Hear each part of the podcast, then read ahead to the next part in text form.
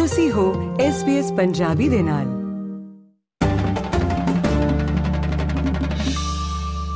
ਬਾਰ੍ਹਵੀਂ ਦੇ H S C ਇਮਤਿਹਾਨ ਹੁਣ ਬਸ ਕੁਝ ਹੀ ਹਫ਼ਤੇ ਦੂਰ ਰਹਿ ਗਏ ਹਨ, ਪਰ ਜੋ ਤਣਾਅ ਇਸ ਸਮੇਂ ਪੂਰੇ ਆਸਟ੍ਰੇਲੀਆ ਵਿੱਚ ਹਾਈ ਸਕੂਲ ਵਿਦਿਆਰਥੀਆਂ ਦੇ ਉੱਤੇ ਹੈ, ਉਹਦੇ ਬਾਰੇ ਕਾਫ਼ੀ ਚਿੰਤਾ ਕੀਤੀ ਜਾ ਰਹੀ ਹੈ।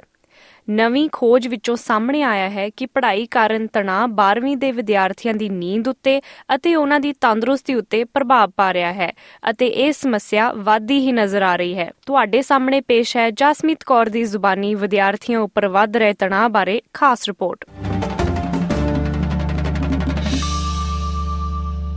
ਪੂਰੀ ਆਸਟ੍ਰੇਲੀਆ ਦੀ ਬਾਰ੍ਹਵੀਂ ਜਮਾਤ ਦੇ ਐਚ ਐਸ ਸੀ ਇਮਤਿਹਾਨ ਹੁਣ ਬਸ ਚੰਦ ਹੀ ਹਫ਼ਤੇ ਦੂਰ ਰਹਿ ਗਏ ਹਨ।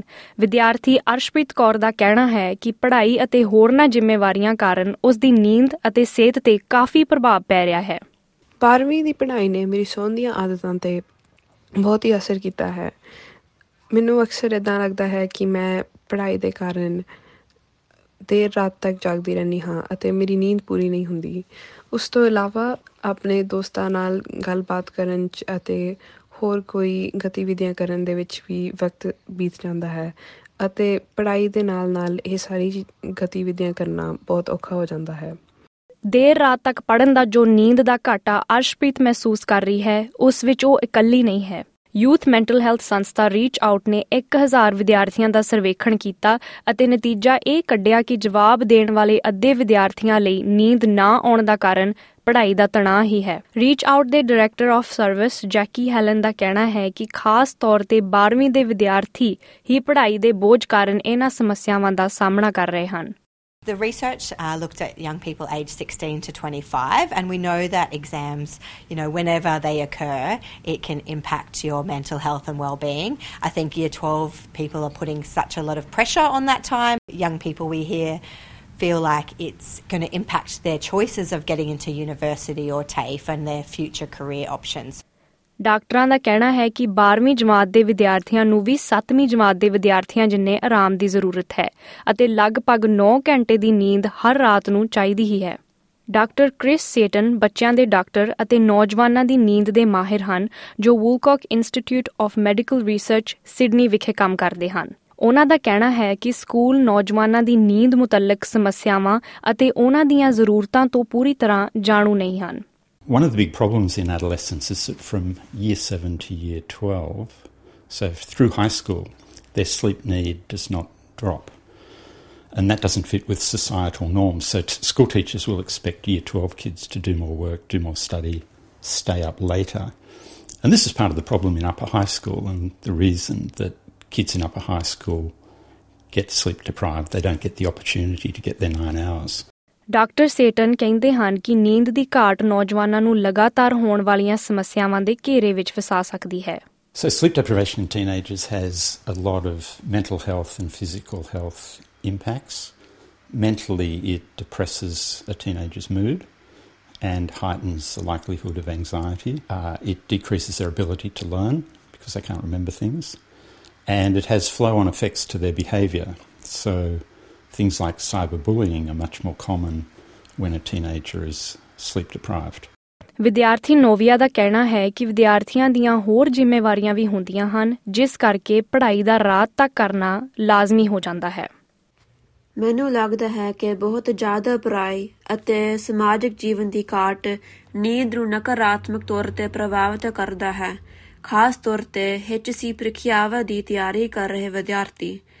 ਮੈਂ ਬਾਰ੍ਹਵੀਂ ਦੀ ਪੜ੍ਹਾਈ ਤੋਂ ਬਹੁਤ ਜ਼ਿਆਦਾ ਤਣਾਅ ਦਾ ਅਨੁਭਵ ਕਰਦੀ ਹਾਂ, ਜੋ ਮੇਰੇ 'ਤੇ ਨਕਾਰਾਤਮਕ ਪ੍ਰਭਾਵ ਪਾਉਂਦਾ ਹੈ, ਜਿਸ ਨਾਲ ਭਵਿੱਖ ਦੀਆਂ ਪ੍ਰੀਖਿਆਵਾਂ ਲਈ ਮੇਰੀ ਪ੍ਰੇਰਨਾ ਬਹੁਤ ਜ਼ਿਆਦਾ ਘਟ ਜਾਂਦੀ ਹੈ।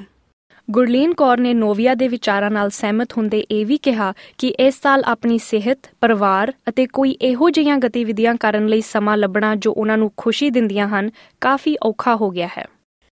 ਪੜ੍ਹਾਈ ਦੇ ਕਾਰਨ ਖਾਸ ਕਰਕੇ ਆ ਬਾਰ੍ਹਵੀਂ ਜਮਾਤ ਦੇ ਐਚ ਸੀ ਦੀ ਪੜ੍ਹਾਈ ਨਾਲ ਆ ਕਾਫ਼ੀ ਮੈਨੂੰ ਔਖਾ ਲੱਗਿਆ ਹੈ ਸਮਾਂ ਲੱਭਣਾ ਤਾਂ ਕਿ ਮੈਂ ਚੀਜ਼ਾਂ ਕਰ ਸਕਾਂ ਜੋ ਮੈਨੂੰ ਪਸੰਦ ਹੈ, ਜਿਵੇਂ ਕਿ ਆਪਣੇ ਪਰਿਵਾਰ ਅਤੇ ਦੋਸਤਾਂ ਨਾਲ ਬਾਹਰ ਘੁੰਮਣ ਜਾਣਾ, ਤਾਂ ਕਿ ਮੈਨੂੰ ਆਪਣੀ ਨਿੱਜੀ ਜ਼ਿੰਦਗੀ ਵਿੱਚ ਥੋੜ੍ਹਾ ਜਿਹਾ ਖੁੱਲ੍ਹਾ ਸਮਾਂ ਮਿਲੇ।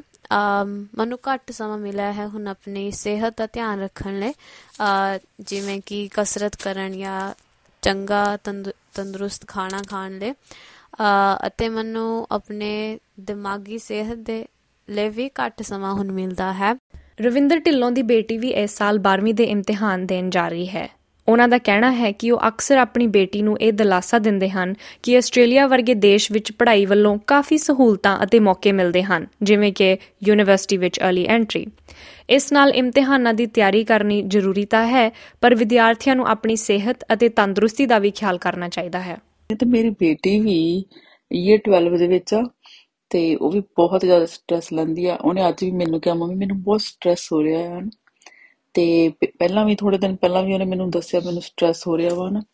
ਤੇ ਪਰ ਮੈਨੂੰ ਸਮਝ ਨਹੀਂ ਆਉਂਦੀ ਇਹ ਇਹਨਾਂ ਸਟ੍ਰੈਸ ਕਿਉਂ ਲੈਂਦੇ, ਜਦ ਕਿ ਇਹਨਾਂ ਦੇਸ਼ਾਂ ਦੇ ਵਿੱਚ ਬਹੁਤ ਰਿਲੈਕਸੇਸ਼ਨ ਹੁੰਦੀ ਹੈ ਨਾ, ਕੋਈ ਇੰਨੀ ਟੈਨਸ਼ਨ ਵਾਲੀ ਗੱਲ ਨਹੀਂ। ਜਿੱਦਾਂ ਵੀ ਕੋਈ ਟੈਨਸ਼ਨ ਵਾਲੀ ਗੱਲ ਹੋਵੇ, ਇੱਥੇ ਬਹੁਤ ਸਾਰੇ ਅਪਰਚੁਨਿਟੀਜ਼ ਨੇ ਕਿਸੇ ਵੀ ਫੀਲਡ ਦੇ ਵਿੱਚ ਜਾਣ ਲਈ। ਆਸਟ੍ਰੇਲੀਆ ਦੀਆਂ ਵੱਖ-ਵੱਖ ਸਟੇਟਾਂ ਵਿੱਚ ਅਕਤੂਬਰ ਤੋਂ ਲੈ ਕੇ ਨਵੰਬਰ ਤੱਕ ਐਚ ਐਸ ਸੀ ਇਮਤਿਹਾਨ ਚੱਲਣਗੇ ਅਤੇ ਰਵਿੰਦਰ ਢਿੱਲੋਂ ਸਾਰੇ ਵਿਦਿਆਰਥੀਆਂ ਨੂੰ ਹੌਸਲੇ ਭਰਿਆ ਸੰਦੇਸ਼ ਦਿੰਦੇ ਹਨ।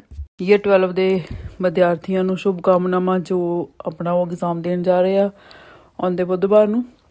ਅਤੇ ਉਹਨਾਂ ਨੂੰ ਚਾਹੀਦਾ ਆ ਵੀ ਆਪਣਾ ਉਹ ਕੋਈ ਸਟ੍ਰੈਸ ਨਾ ਲੈਣ, ਰਿਲੈਕਸ ਹੋ ਕੇ ਐਗਜ਼ਾਮ ਦੇਣ, ਪੋਜ਼ੀਟਿਵ ਸੋਚਣ, ਪੋਜ਼ੀਟਿਵ ਹੋਏਗਾ ਅਤੇ ਕਿਸੇ ਤਰ੍ਹਾਂ ਦੀ ਕੋਈ ਟੈਨਸ਼ਨ ਦੇ ਵਿੱਚ ਕੋਈ ਵੀ ਕਿਸੇ ਤਰ੍ਹਾਂ ਦਾ ਕੰਮ ਕੀਤਾ ਹੋਇਆ ਉਹ ਸਕਸੈਸਫੁਲ ਨਹੀਂ ਹੁੰਦਾ।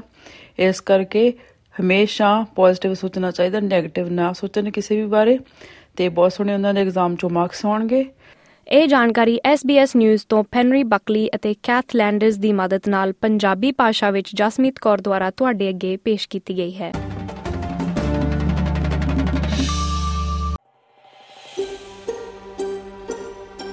ਕੀ ਤੁਸੀਂ ਇਸ ਤਰ੍ਹਾਂ ਦੀਆਂ ਹੋਰ ਪੇਸ਼ਕਾਰੀਆਂ ਸੁਣਨਾ ਪਸੰਦ ਕਰੋਗੇ? Apple podcast, Google podcast, Spotify ਜਾਂ ਜਿੱਥੋਂ ਵੀ ਤੁਸੀਂ ਆਪਣੇ ਪੋਡਕਾਸਟ ਸੁਣਦੇ ਹੋ।